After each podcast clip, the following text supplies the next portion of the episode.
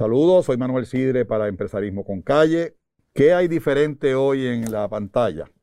Pues que hay que usar mascarillas más que nunca porque la situación del COVID se ha puesto difícil en Puerto Rico. Pensar en un lockdown no es lo ideal y más aún creo que no es ni posible. Creo que lo único que nos puede salvar a nosotros de poder manejar esta situación lo más efectivamente posible es tratando de cuidarnos los unos a los otros. Y no se ha inventado nada, nada que no sea lávese bien las manos, no se toque la cara, use mascarilla, mantenga distancia de seis pies y si usted llega de un sitio donde estuvo por alguna razón cerca de gente que usted trabaja en salud o trabaja en negocio, asegúrese antes de tocar a sus seres queridos, quítese la ropa, póngala en el laundry, póngase ropa limpia y usted verá que el contagio del COVID va a ser prácticamente mínimo. Hemos avanzado muchísimo. Hay, una, hay tres vacunas dando vuelta, Moderna, Pfizer, AstraZeneca. Pero en lo que nos ponen la vacuna a usted y a mí, yo le garantizo que nos van a por lo menos cuatro veces. Así que lo único que nos queda es cuidarnos, protegernos y evitar, por favor, en estas próximas fiestas que se avecinan, los gathering familiares con más de 10 personas, aunque nos duela decirles eso. Pero además de la pandemia, la pandemia trae un montón de consecuencias más, más, más serias todavía. Un sistema educativo que no acaba de arrancar, que no arranca, que lleva desde los temblores del sur y lleva desde marzo de este año con una educación a distancia que es muy difícil completarla. Y muy difícil completarla porque precisamente no estábamos preparados para ella. Hace unos años, específicamente en el 1996, un famoso escritor escribió un libro que creo que se llamaba What Happened If. Y recreaba que qué pasaría si un avión chocara con, las Torres Gemelas de Nueva York. ¿Qué pasaría? Y lo mismo, ese libro, en el 2001 ocurre eso en las Torres Gemelas de Nueva York. Sabe Dios si los terroristas se inspiraron en ese libro. Pero lo peor es que decía ese libro que los eventos catastróficos que avienen de tiempo en tiempo al mundo, la mayoría, por no decir siempre, adelantan los procesos. Así que la educación a distancia, las compras a distancia, las gestiones a distancia, son elementos que llegaron en la pandemia, pero que estarán con nosotros el resto de nuestra vida. Hoy me tengo el, tengo el placer de presentar a una persona que yo creo que predijo la pandemia y que su empresa definitivamente se aseguró de que en la eventualidad que ocurriese un, evento de esta naturaleza, eh, Casa Grande iba a estar preparada para atender ese proceso. Y yo me refiero a mi gran amiga Soraya Sexto. Un placer, don Manuel, gracias por invitarme. Gracias por lo de don, no me digas don, que te digo doña. Un gusto estar aquí. Soraya es la presidenta de Casa Grande, que me gustaría que nos diera un, resumen muy rápido de qué es Casa Grande. Aunque la palabra se expresa por sí sola, pero nos encantaría conocerla. Pues Casa Grande es una empresa puertorriqueña que fundada hace 25 años por mí y mi esposo Noel Quiñones, eh, cineasta que tal vez algunos conocen. Y es una, una empresa que se ha dedicado a identificar cuáles son los problemas mm. más serios que vive nuestro sistema educativo y desarrollar soluciones para atenderlas. Así que si queremos un resumen bien breve, pues eso es lo que ha hecho Casa Grande. ¿Cuál, cuál, era, ¿Cuál era esa visión o si en algo esa visión antes eh, cambió después de? Totalmente. Eh, bueno, la visión nuestra siempre ha estado un poco al frente de, los eventos del día de hoy. Eh, siempre hemos estado eh, enfocando en la innovación, en la importancia de desarrollar estrategias, iniciativas nuevas que nos ayuden a mejorar nuestra productividad y competitividad como comunidad. Eh, así que siempre hemos estado mirando al frente, así que usted no se equivoca, ¿verdad? Casa Grande siempre ha estado enfocada en el tema educativo o Casa Grande es más amplio. Es más amplio. Casa Grande nace como una organización que empieza a trabajar en el mundo corporativo, integrando eh, lo que yo le llamo los cinco pilares. Que eh, primero es la parte de educación o contenido, ¿verdad? Está la parte de formación, está la parte de evaluación, la motivación y obviamente también eh, lo que tiene que ver con los componentes analíticos, ¿ok? Eh, ante estos diferentes componentes, pues nosotros siempre hemos desarrollado, eh, por ejemplo, nuestro primer grupo de clientes fue del área de la banca, mm. donde nosotros trabajamos con desde cuando era RG, cuando era eh, Banco Popular, First Bank, en todo lo que tenía que ver con adiestramiento en prevención de lavado de dinero. adiestramiento en línea. En línea. todo es en línea. Ok, ok, todo virtual. Siempre habilitado por tecnología. 25 años trabajando adiestramientos en línea. Correcto, correcto. Entonces, eh, pues, con todo tipo de empresas eh, farmacéutica, por ejemplo, prevención, este, eh, buenas prácticas manufactura, salud y seguridad ocupacional. Todo lo que tenía que ver con eh, impactar esas áreas con tecnología, adiestramiento, analítico, formación, motivación. Y la experiencia de Noel en el mundo cineasta, pues obviamente unido a la parte pedagógica tuya y educativa, pues se crea entonces una compañía puertorriqueña que se llama Casa Grande porque puede y tiene la capacidad de dar adiestramientos y otros tipos de servicios en línea a la industria, pero que también la educación pública y la educación privada empezó a coquetear con la idea de cómo expandir ese esfuerzo. ¿Qué, qué, en, qué, ¿Cómo se inserta Casa Grande? Esa transición fue bien interesante. ¿Se este, transige o, se, o se complementa? Se complementa, pero ahora mismo diríamos que más de un 90% del trabajo que hace Casa Grande es en el área educativa, eh, no solamente aquí, eh, podemos, estamos hablando de Puerto Rico, pero Casa Grande también hace 10 años que está en Medellín, en Colombia, tenemos oficinas en Medellín y trabajamos con otros países igual. Educativa ahora means educación, educación. secundaria, primaria, K12, superior, K12, K0, K12. Y bueno, K16, porque también estamos ah, desarrollando una plataforma que le llamamos la Nueva Universidad Virtual. Que, esa, está ya arriba? Esa está en testing, esa está en prueba. pero interesantísimo. Sí. Pero déjame, déjame ir un poco atrás, porque hay veces que los, esfuerzos de un empresario eh, se empiezan con, unas, con un enfoque y, uno cree que esos enfoques son para toda la vida. Y hay veces que uno tiene que redirigir esos enfoques por las distintas circunstancias, algunas que uno controla y otras que uno no controla. Ustedes empiezan combinando entrenamientos en línea para el sector empresarial privado del país. Correcto. Y 10 años atrás, corrígeme si estoy bien en la cronología, deciden entonces eh, migrar hacia, hacia la parte educativa. ¿Qué, qué, qué, propulsa ese, ese, ese, ese pues precisamente son 19 años. Así que en el año 2001 eh, nosotros estábamos terminando, mi esposo estaba terminando un proyecto fílmico, que algunos tal vez recordarán, se llamó Flight of Fancy. Y en aquella ocasión fuimos invitados por el Departamento de Educación de Puerto Rico de turno a presentar la película hecha, en Hollywood, con actores de Hollywood, con Miguel Sandoval y Talisa Soto y este, eh, diferentes actores eh, muy importantes. Y nos invitaron a, llevar a los niños de escuelas públicas a ver la película. Es una película de familia eh, muy apropiada. Y entonces, pues, en esa ocasión tuvimos el encontronazo con la realidad de nuestro sistema de educación. Y nos dimos cuenta que había una gran cantidad de niños y jóvenes en Puerto Rico que no le daban la importancia a la educación que nosotros entendíamos que tenía que tener. Y la pregunta que nos hicimos, viniendo del mundo de formación, eh, virtualidad, eh, la parte analítica, la parte de motivación, dijimos, eh, y lo que nosotros estamos haciendo en este momento para estas organizaciones. Mm. ¿No lo podríamos hacer para el sistema educativo? Ese fue el what if.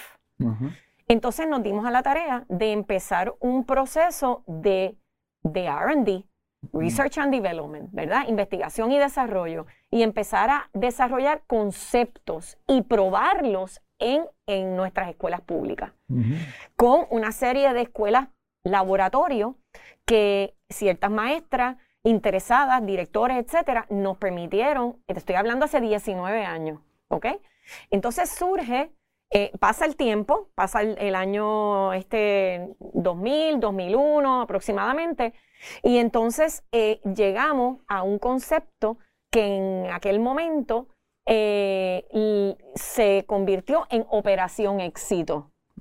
Operación Éxito fue una plataforma educativa que nace para impactar el área de las ciencias y las matemáticas. Ok, no, De, no de forma de, eh, de clases, sí de forma de, de, de fortalecer, práctica, de práctica. De práctica, de fortalecimiento. Ejercicio de práctica. De apoyo al maestro, de apoyo, al maestro. Te, y, te, suscribes con un fee mensual o whatever. Bueno, en aquel momento estábamos probando, o sea que no había un fee de nada. Y si 19 años atrás, y hoy por hoy tenemos un problema serio de Internet con una debilidad enorme, ¿cómo es posible que hasta 19 años atrás pudiéramos aspirar a lo que a lo que hoy, a lo que estaban en esa cabeza de sueño? Pero lo más interesante es que cuando nosotros hicimos varias pruebas y llegamos a un día, te puedo decir exactamente, con la maestra Mirna Hernández en la ah. escuela eh, Catalina Morales de Flores en el pueblo de Moca, maestra de química, con sus estudiantes, hicimos una prueba y logramos una cantidad de, de engagement, de motivación entre los estudiantes practicando para sus pruebas en el área de química que dijimos, tenemos algo aquí aquí llegamos a algo. Hay una receta que funciona, que atrae a los jóvenes y que logra las metas académicas. Y esa esa receta le llamamos Operación Éxito. Pero no sustituye currículo, simplemente complemento a las ciencias en aquel entonces. Alineado al currículo. Perfecto, ok. Pasa, pasa eso, Operación Éxito se convierte en una herramienta de trabajo buenísima. Correcto. Me imagino que algunas escuelas pudieron adoptar el proceso. Y de eventos educativos que apoyaban esa herramienta. Perfecto. Igualmente. Perfecto. Y pasa eso, ¿cómo se comportó el sector educativo privado del país en esa realidad? ¿Se insertó? ¿Se quedó atrás? ¿Cómo, ¿Qué pasó ahí? Eh, es interesante que haga la pregunta porque nosotros siempre pensamos que viniendo de escuela privada, entendíamos que nuestra misión era asegurarnos que los jóvenes de escuela pública jóvenes y niños, o sea, todo el mundo, K12 de escuela pública, tuvieran unas oportunidades que tal vez no habían tenido oportunidad de tener. O sea que a propósito, tomamos la decisión de que nos íbamos a enfocar en el sector público. Okay. No, no por diseño. Eh, recientemente hemos integrado, pero eso ya llegaremos a esa parte de la historia. el asunto es que eh, empezamos a practicar y a implantar y a crecer el programa. Cuando abrimos Operación Éxito por primera vez, en el primer día se metieron 23 mil usuarios. Y te estoy hablando del año 2005. O sea que habíamos, tuvimos cuatro años en RD, lanzamos el programa y Operación Éxito fue creciendo con plataformas y eventos educativos motivando a los estudiantes hacia el área de STEM. Okay. Ciencia, matemática, inglés, digo ciencia, matemática, ingeniería y tecnología. Entonces, empezamos con ciencia, se añadió matemática, se añadieron las demás materias y en el año 2016, después de 11 años de implantación de Operación Éxito, como plataforma, como evento educativo y ya teniendo una cartera increíble de miles de jóvenes participando de los eventos educativos. Déjame, déjame, antes de que, de que pasemos el 2016, Cuatro años en el proceso de Arandí. Así es. ¿Cómo salió el funding de ese Arandí? Ese funding lo, colocó Casa Grande. Dinero propio. Correcto. Dinero propio, ok. Esos 23 mil usuarios, ¿ya tenían algún tipo de, de, fees mensual o anual todavía, con Casa Grande? No, todavía estábamos... Era, una suscripción gratuita? Correcto. Gratuita. Correcto. O sea, que desde que la conceptualización de la idea el proceso de investigación y desarrollo, la implementación, los primeros 23 mil usuarios, todo ese dinero se lo invirtió Casa Grande. Correcto. Lo invirtió Casa Grande en un material que obviamente de alto valor, que tenía capacidad de ser exportable, como es el caso hoy día que lo tienen en Colombia con una oficina. Exactamente. Llegó 2016. Exacto, entonces... Todavía 2017 estaba tranquilo. El, problema grande empezó en el 2017, pienso yo, ¿verdad? Bueno, yo te diría, sí, correcto. Cómo, manejaste ¿Cómo manejamos, ¿Cómo manejamos María, etcétera? Es interesante porque mm. eh, siempre hemos estado ante este reto de no tenemos equipo, no tenemos internet. Nuestra actitud siempre ha sido, eh, cada día vamos a tener más equipo y cada día vamos a tener mejor internet. Así que no es, no lo hago porque no hay equipo y no hay internet, sino lo hago porque vamos a llegar a miles y miles y cada día vamos a llegar a más. ¿Ok? Y los muchachos cuando tienen el interés, es como yo siempre he dicho, si un joven se puede conectar a Facebook, mm. se puede conectar a la plataforma. Eh, y cada día es más sencillo y más este, eh, transparente. O sea, que esto no es una actividad virtual que se desarrolla en el salón de clase. Esto es una actividad virtual que tiene el, criterio independiente de hacerlo desde tu casa. Dentro y fuera del salón de clase. como contactas a Instagram, contactas a esta plataforma. Exacto. Dentro del salón de clase es una herramienta para el maestro de apoyo a su proceso educativo y fuera del salón de clase es una herramienta que, que alarga el proceso educativo al hogar le añade horas de estudio al muchacho, lo que implica un impacto en su labor y ejecución académica y evidentemente ayuda al muchacho en su futuro en su futura calidad de vida, porque mientras más educados estemos mejor. En el hasta el 2016, esto era una plataforma discrecional, que yo la bajaba o no la bajaba, o la, abría o no la abría. Ya en el año 2005 empezamos a tener el apoyo del Departamento de Educación. ¿Apoyo qué es? En monetario. Y empezó el Departamento de Educación a apoyar en la implantación de la plataforma. O sea tú empezaron a monetizar el proceso en 2005. En el 2005. O sea que estábamos ya con una experiencia al 2016, que son 11 años. Exactamente. Ok, llegó el 2016, todo, el violín estaba prendido, la música estaba perfecta, todo sin problema, llegan los temblores. Exactamente. Yo me imagino, y en esto yo soy un, neófito, pero te pregunto para que tú me enseñes. Yo me imagino que en el momento en que ocurre los temblores en el sur, Casa Grande, en esa área en específico, se deja de convertir en una alternativa de complementar una, un currículo educativo a, posiblemente el currículo educativo porque era la única forma de accesarlo. Eso fue exactamente lo que ocurrió. Pero antes de llegar ahí, lo que hay una transición que ocurre en el 2016, porque en el proceso uno va dándose cuenta, ¿verdad? De todas las cosas que uno, y, todos los años cambia la plataforma, todos los años se mejora, esto no es algo que se queda del 2005 sin cambiar. Todos los años hay la B1, la 2, la 3, ahora estamos en la B14. Ok. okay. ¿Qué, es, pues, B? ¿Qué quiere decir B? Versión 14. versión AV, ok, ok. La versión 14 de, la plataforma. Ya, bueno. ¿Y eso qué quiere decir? Que se va upgradeando constantemente. constantemente. De acuerdo con los cambios de tecnología, cambios de contenido. De, de, qué B a qué B brincamos en, la en, el, en los temblores?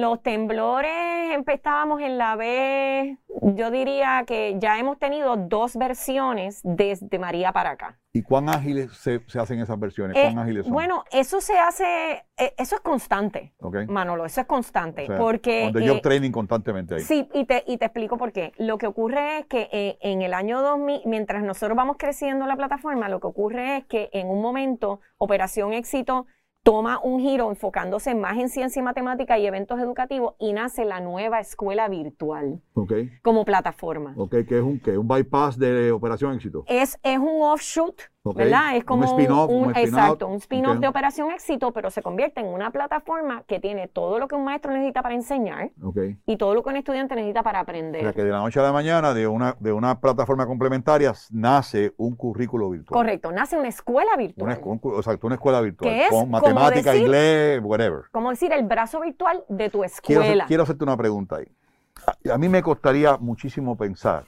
o me gustaría, me sería un poco difícil a mí, ¿Cómo crear un currículo en Puerto Rico si yo no conozco la filosofía educativa de Puerto Rico? Ok, bueno. Yo, le pregunto a Soraya C. ¿Existe una filosofía educativa en el Departamento de Educación?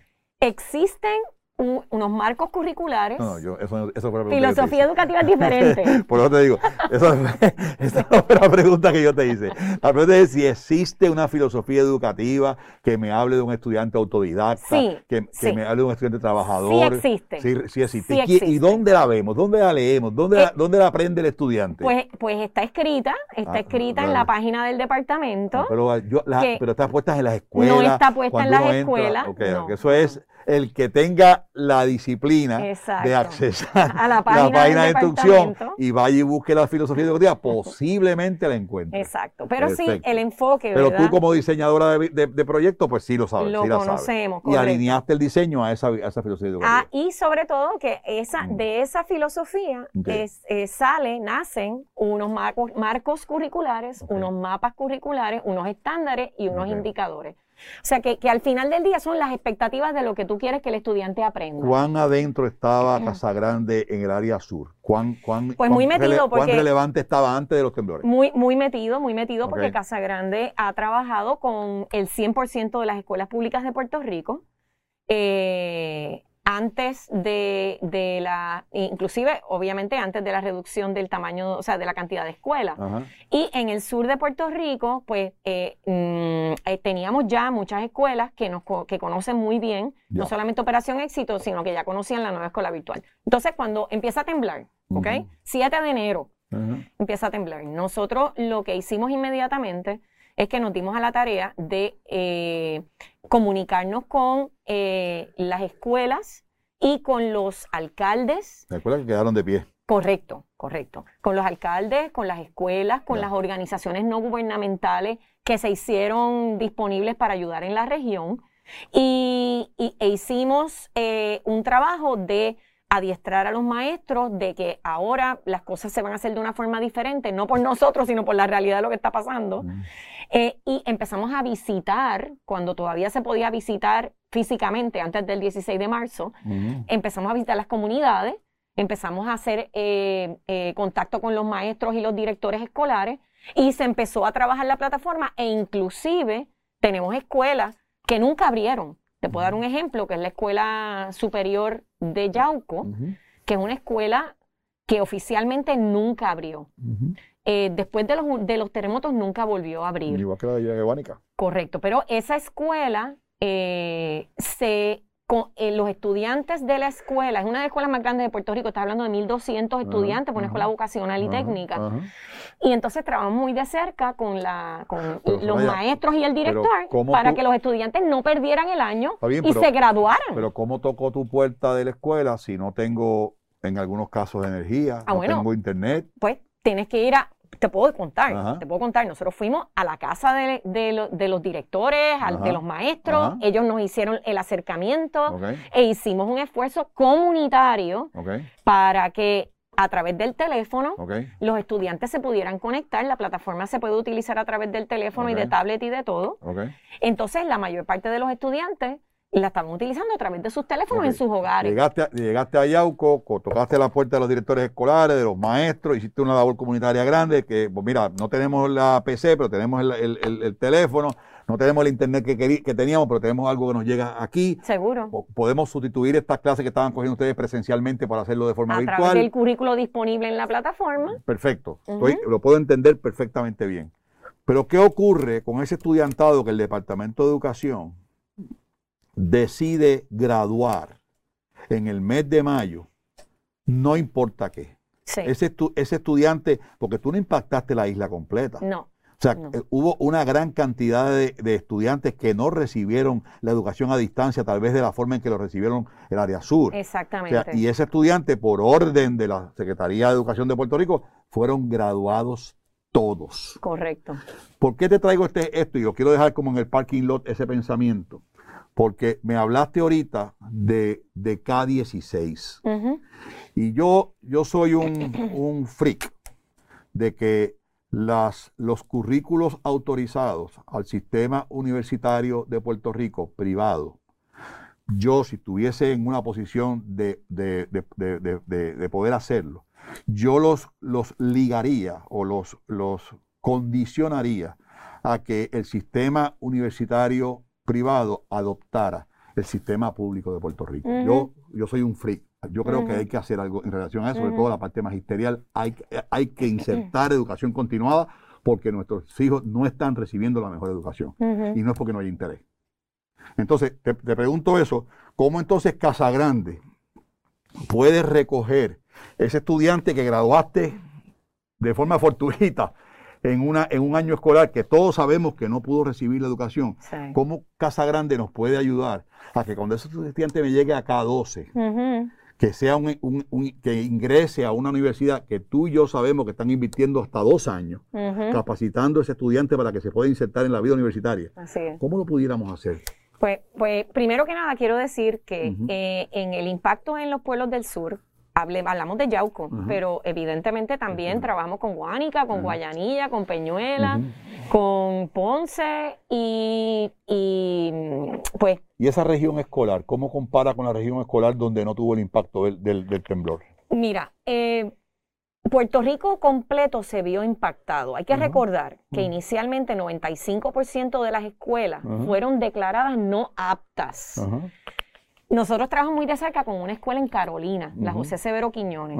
Y esa escuela tiene una escuela grande de 800 estudiantes, que tiene más de un 50% de los estudiantes son de educación especial. Y esa escuela, la mitad de la escuela quedó no, apta. En Carolina. No estás hablando de Guánica o Guayanilla o Peñuela. pero, tú estabas impactando el área sur, de Puerto Rico más que nada, ¿no? no, más que nada, pero, pero, nos tocó todas las escuelas, muchas, muchísimas escuelas de Puerto Rico nos tocaron la puerta para apoyarlo. Y ahora mismo estamos apoyando escuelas también en Vieques y en Culebra. Ok. okay? Entonces. Como, el espacio nos traiciona, lo que quiero es llevar a Soraya al hoy, al, Puerto Rico de hoy, al Puerto Rico que le quiero llamar el Puerto Rico pandémico. el Puerto Rico que en enero tiene un inminente problema Correcto. De, presenciabilidad versus virtualidad, como se puede llamar así, creo que es medio disparate lo que acabo de decir. cómo, insertamos Casa Grande? La, la, te voy a explicar. Nosotros obviamente lo que hemos hecho es, eh, voy a la pregunta que tú hiciste ahorita, de qué pasa con esos estudiantes que se quedaron atrás, ¿ok? Y eh, lo que Casa Grande puede hacer es, puede, número uno, a través de las herramientas de la nueva escuela virtual, puede diagnosticar qué le falta a ese estudiante saber que tiene que saber para su grado. ¿Ok? Eso es un punto bien importante. ¿Quién debe saber eso? ¿La universidad o el Lo debe saber el estudiante, lo debe saber el padre, lo debe saber el maestro, lo debe saber el secretario de educación, lo debe saber el gobernador y obviamente el sistema educativo para dónde va ese estudiante. ¿Ok? Ah. Porque eso es vital. Si tú no puedes eh, determinar dónde está un niño hoy, tú no puedes trazar su plan de trabajo. Pero un muchacho de K12 que se gradúa en mayo. Un niño que se gradúa en 12 mm. y que, se graduó porque lo graduaron, sí, sí. ¿ok? No, no todos los casos, porque en el caso de Yauco, por ejemplo, ellos sí pudieron cumplir con todos los requisitos. Porque tenían, gracias a la nueva escuela virtual. Y la escuela virtual. Correcto. Pero aquellos que no, el reto es que tú tienes que diagnosticar igual qué le falta a ese joven saber de matemática básica. ¿Qué le falta saber de redacción, de comprensión lectora? ¿Ok? Y antes de entrar a un proceso universitario, o si ya está aceptado en una universidad, esa universidad se tiene que dar a la tarea de identificar qué no sabe ese joven, porque no pueden perder el cliente. ¿Qué herramientas de medición? Diagnóstica. utiliza, por ejemplo, eh, el Casa Grande a esa región del sur versus otras regiones donde no estuvo presente? ¿Cuál es la medición? La plataforma provee una herramienta de pruebas diagnósticas que está alineada a lo que se supone que el joven sabe por grado. Ya. Ok, se le da esa prueba y esa prueba eh, redunda en un plan de desarrollo individualizado por cada niño. Okay. Que te dice lo que, Manolo, te falta. Y eso se hace a, principio de, la... pero se puede hacer en cualquier momento. Okay, Tú lo puedes hacer como una post al final y decir, mira, este niño salió con este plan que necesita, que le cubramos. Tú Inter, tú Católica, tú Ana Geméndez, este niño le falta esto. Brega con eso. Brega con esto. ¿Entiendes? Okay. ok, entonces, ¿qué pasa en la pandemia? Llega el 16 de marzo mm. y nosotros estamos trabajando con escuelas del sur, pero también con escuelas del este, del norte, Carolina, como te dije, todas partes. Ok, lo que se, lo que se hizo fue que se desarrolló un plan eh, virtual de apoyo para los maestros, para hacer una transición hacia la virtualidad del proceso académico. En el camino, en el camino, nosotros estamos también trabajando y colaborando con cantidad de otras organizaciones para proveer lo que esos jóvenes necesitan aprender más allá de inglés, matemática, español y ciencia. ¿ok? Sabemos que esos jóvenes, mientras más preparados salgan al mundo laboral, mejor. Por ende, eso es lo que nos lleva a crear dos cosas. Uno, eh, eh, colaborar para integrar un contenido de programación dentro de la plataforma, que aprendan a programar. Y colaborar para que podamos integrar un contenido de, eh, actividades de empresarismo, que se llaman actividades para futuros empresarios. ¿Casero K16? Desde, no, ahora mismo estamos trabajando a los 9 a 12. Ok, cada 9 a 12. Exacto. Noveno, de noveno grado a, grado 12. de noveno a grado 12, high school. Pero evidentemente eso se puede llevar a cualquier nivel educativo. Oye, el estudiante, cuando, cuando el estudiante rebasa esos siete años, lo perdimos. Esos siete años, cuando los 12 años. Ese, esa edad de, de, de, ah, de 0 a 7, lo perdimos. Mira, eh, aquí hay, uno, hay una hay unos hitos, ¿ok? Educativos. El primer hito educativo es que dicen, ¿verdad? Los expertos, que si un estudiante llegó a tal grado sin leer fluidamente, eh, es muy poco probable que pueda alcanzar un grado universitario. ¿ok? otro hito, quinto grado. En quinto grado, si tú miras los resultados de los estudiantes en, las pruebas estandarizadas, les va muy bien en primero, segundo, tercero, cuarto, en quinto, ¡fua! Se fueron a pique, ¿ok? Eh, ¿Qué pasa en quinto grado? Pues pasan muchas cosas, el niño tiene 10 años, se está acercando a intermedia, los papás empiezan a dejarlo más libre, menos supervisión, etc. Eh, y es en ese punto, yo no creo que estemos haciendo suficiente para asegurarnos de que los nenes no empiezan a, acumular unas lagunas terribles. Y yo te pregunto, y esto tal vez me estoy desviando un poco del tema, pero es que es un tema que me apasiona. Si yo tengo por aquí a un sistema educativo superior que me los puede coger de la mano en el 12 y, y, presentármelos en sociedad, en universidad. Y yo tengo por aquí otro, otro, otro, otro movimiento igual que me permita también llevar ese niño de la mano y cuando llegue ese momento de quinto grado, como tú bien dices, mantenerlo con las manos puestas para que no se nos caiga.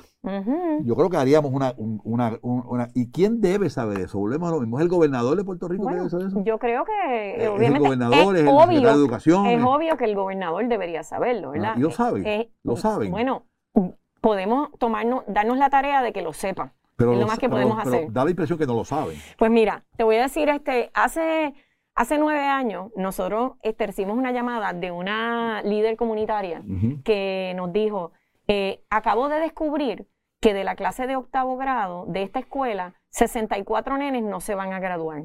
No van a pasar a high school, no van a pasar a escuela superior. Ok, y nosotros dijimos, ok, y ella dice, ¿ustedes me pueden ayudar?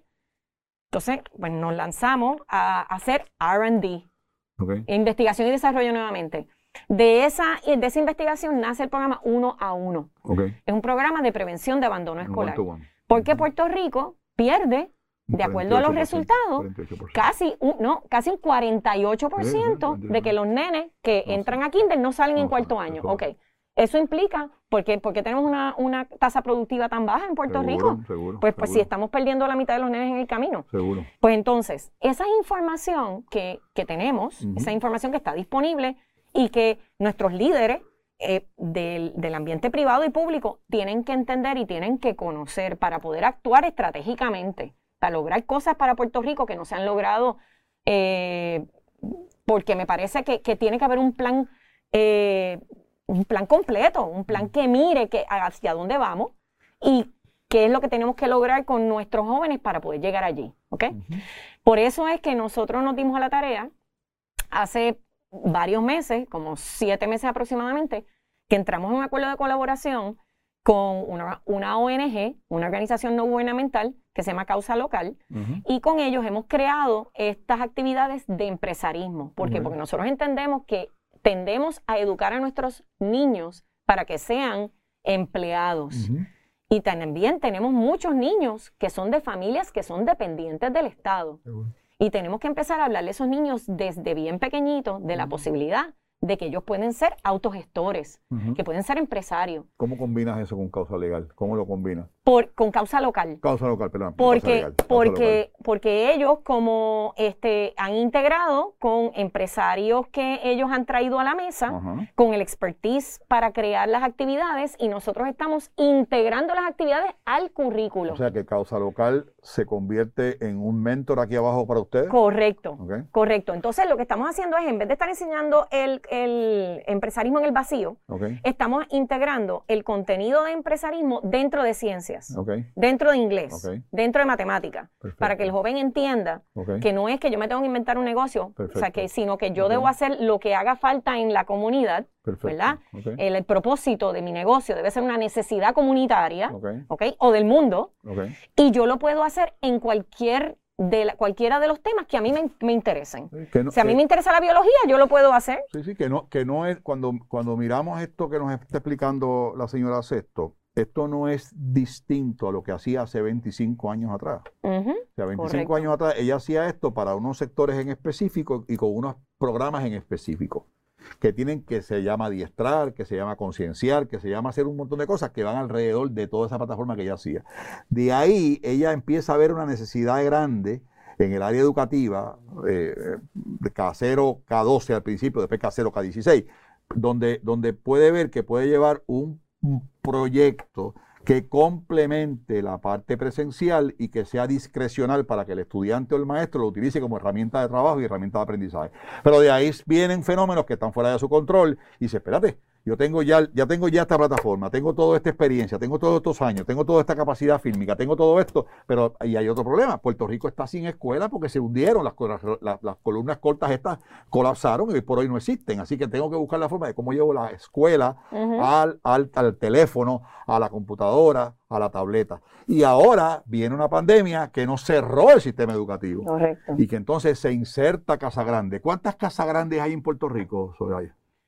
Eh, bueno, ¿Con cuánto cuenta el país para, en la eventualidad de que este problema pandémico continúe más tiempo de lo que hemos pensado, podamos empezar a dar educación de primera clase a nuestros estudiantes? Mira, ahora mismo el, Departamento de Educación está en, proceso eh, estratégico para identificar unas plataformas educativas para lograr lo que tú acabas de describir precisamente, ¿no? De una educación confiable, eh, alineada, medible, eh, analítica, etcétera. Y eso se está haciendo ahora mismo.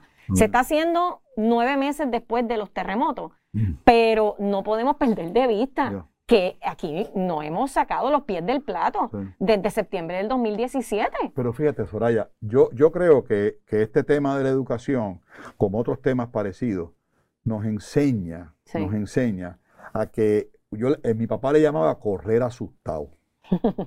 y es que uno muchas veces corre demasiado de confiado. Y uno cree que las cosas no van a cambiar o no se van a alterar nunca. Y no es así. Así que yo creo que la generación que, llevará a Puerto Rico a su próximo nivel, y esperamos que sea así, tiene que, que mirar en ese horizonte inmediato y decir, oye, como dice el libro, What happened if? Ajá, exactamente. Que cómo nosotros estamos preparados desde el punto de vista de infraestructura, desde el punto de vista educativo, desde el punto de vista de salud, desde el punto de vista de comunicación, desde el punto de vista de desarrollo económico, desde el punto de vista de puerto, desde el punto de vista de, todas las cosas necesarias para mantenernos de pie. Así es. Porque si no lo hacemos, nos va a pasar lo que está pasando con la erosión playera, que nos quedamos sin playa. Exacto. O sea, y yo creo que, eh, Casa Grande, y, y aquí el tiempo nos traiciona una barbaridad, pero es un ejemplo de evolución. es un ejemplo de evolución que se pudo quedar bien cómoda dándole clases al Banco Popular y dándole clases a, o seminarios a la industria. Y pudo haber evolucionado un montón en esa dirección y hoy estarías igual o mejor. Y estarías tan interesado y tendrías más tiempo para ti. Sin embargo, vio en la educación una oportunidad de, amplitud, de ampliar los, los ofrecimientos. No te conformaste con Operación Éxito viste entonces la necesidad de crear el currículo para llevar al salón de la casa, Exacto. a la sala de la casa. Y nace la nueva escuela virtual. Y sale la nueva escuela virtual. Y yo creo, y sin temor a equivocarme, Soraya, que la nueva escuela virtual llegó para quedarse. Una necesidad, no, es, un lujo, es una necesidad. y que debe ser una responsabilidad muy grande del sistema educativo público del país de mantenerlo vivo, robusto, porque hoy es COVID, mañana es aguacero y pasado es un huracán. Pero hay algo que Casa Grande no controla y que necesita que se fortalezca, y es la red de Internet en Puerto Rico. y otra vez, yo lo sigo diciendo, y mira Soraya, Liberty Business tiene una oferta que por 145.99 te da hasta 250 megas de velocidad. Tú que trabajas en esto de Internet, tú sabes lo que son 250 megas de, velocidad. Más rapidez en la imagen, más rapidez en los videos, más rapidez en la comunicación. Además te incluye telefonía, además te incluye un montón de cosas que sin duda alguna hacen de este ofrecimiento de Liberty Business la mejor alternativa para precisamente poder complementar lo que ya no es futuro, lo que ya es presente, que es la educación virtual en Puerto Rico de aquí en adelante. Aunque mañana su hijo vaya a la escuela, yo quiero que usted sepa que los libros del, año que viene posiblemente no sean, no sean hard copy, sean tablets. y posiblemente las asignaciones y las notas y los exámenes se hagan hasta por el teléfono. Si usted no tiene una, una rapidez en, el, en, el, en, lo que usted está utilizando, porque usted tiene graves problemas, no con usted solamente, con su hijo, con llamar simplemente al 787 963 1000 usted recibe toda la información del mundo y sobre todo le lleva a su familia, a sus hijos, a su casa, el mejor servicio de Internet que ofrece Liberty Business por 145.99. 200 megas de velocidad, 250 megas de velocidad para todo lo que usted quiera hacer. Soraya, yo quiero decirte que el tema contigo cada vez que me siento es apasionante. Es apasionante porque el tema de por sí lo es, pero es apasionante porque tú le das la pasión que este tema necesita. Te pregunté ahorita que cuántas casas grandes hay. Porque yo no estoy del todo seguro que esto lo podamos construir una sola, una sola compañía, una, un solo casa grande. ¿Hay, ¿Hay, otras iniciativas eh, eh, que están trabajando consonas con esto? Hay, hay otras organizaciones, ¿verdad?, que han eh, ido construyendo igualmente otras plataformas.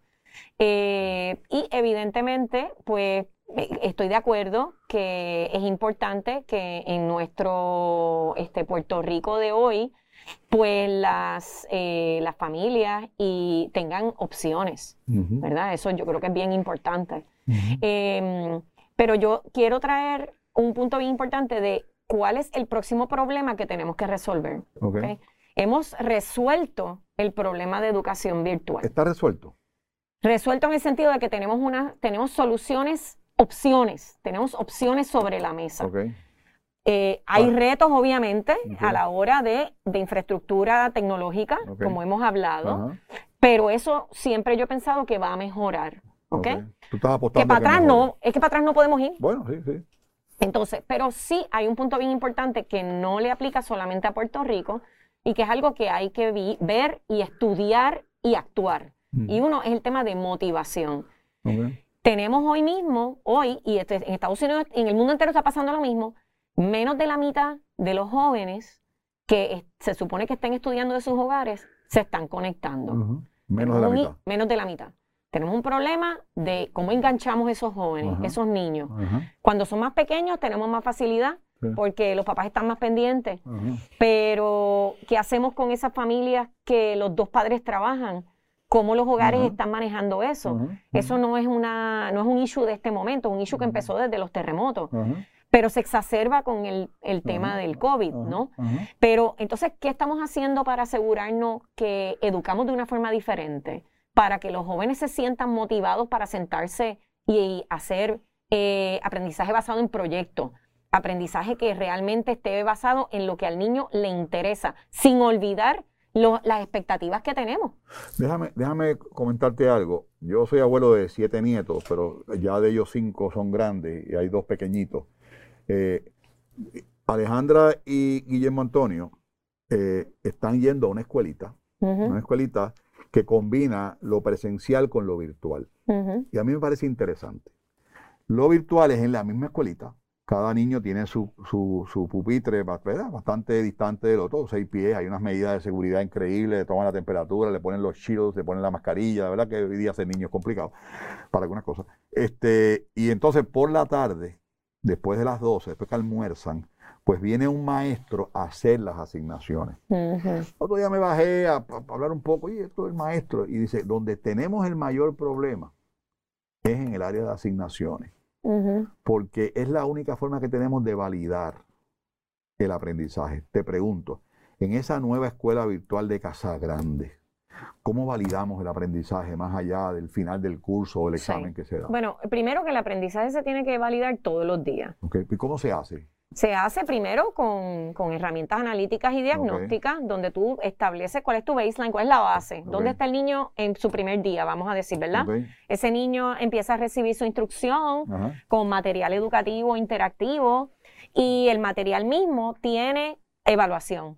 Y vas evaluando en el camino que ese niño va aprendiendo y el mismo niño se puede autoevaluar y decir, esto yo no lo entendí, yo quiero dar para atrás y puedo, y puedo hacer ese proceso de yo apropiarme de mi, de mi educación. O sea que yo, eh, para, yo, escuchándote, me parece que es mucho más fácil el engagement de un niño pequeñito, porque nace ya en ese sistema, que en un niño que nunca lo tuvo. Correcto. O sea que ahí yo creo que el que nunca lo tuvo, hay que hacer una función dual. Me, pienso yo que es al niño, pero también al padre. Correcto. Entonces, ¿qué hace, qué hace tu escuela virtual con el padre? ¿Cómo, cómo, cómo lo estimula? ¿Cómo lo...? Vamos a, ver, vamos a hablar del padre y del niño, ¿ok? Uno, eh, la nueva escuela virtual es una herramienta principalmente para que el maestro pueda llevar su proceso de enseñanza de una forma más efectiva, ¿ok? Y más ahora que nunca, ¿ok? Pero también tenemos, eh, te menciono que hay muchos padres de homeschooling que también han estado moviéndose hacia la educación virtual y están muchos utilizando la nueva escuela virtual para educar a sus hijos. O sea, que tienes al padre... O sea, que coge, coge, la, coge la clase con el niño. Correcto. Para entonces poder supervisar la asignación. Exactamente. entonces, el, el, estudiante recibe el material, lo estudia. ¿y, cómo, hacemos con el que trabaja?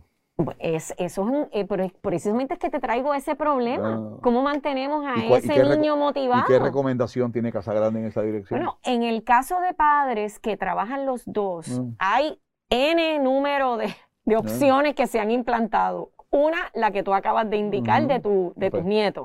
Dos, yo he escuchado de familias que se han unido para en una comunidad eh, un grupo de vecinos ah, servir de, mentores.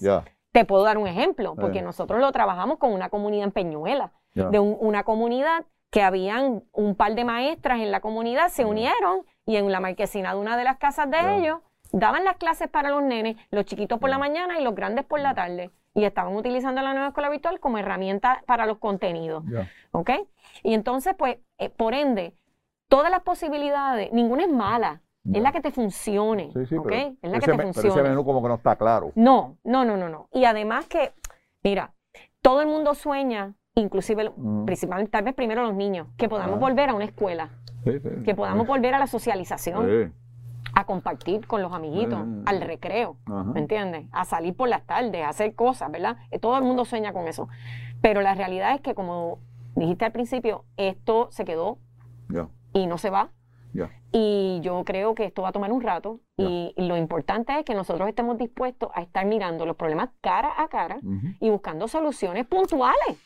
Yo creo que la conversación de hoy es más alentadora que la conversación de hace nueve meses o diez meses que tuve yo contigo. Sí. Es más alentadora, estamos mucho más conscientes, mucho más preparados, pero con mucho más más, perdón la redundancia, más consciente del reto que tenemos ante nosotros, que eso nada más nos, pone un poco a huear al hacer las cosas. Eso es así. Gracias, Soraya, por estar conmigo. Gracias. Gracias por compartir todo eso que estás haciendo, por esa pasión que siempre nos traes, que nos das y que sin duda alguna nos da la esperanza de que, de que un mejor país es posible con una mejor educación, sea presencial o sea a distancia. Soy Manuel Sidre para Empresarismo con Calle.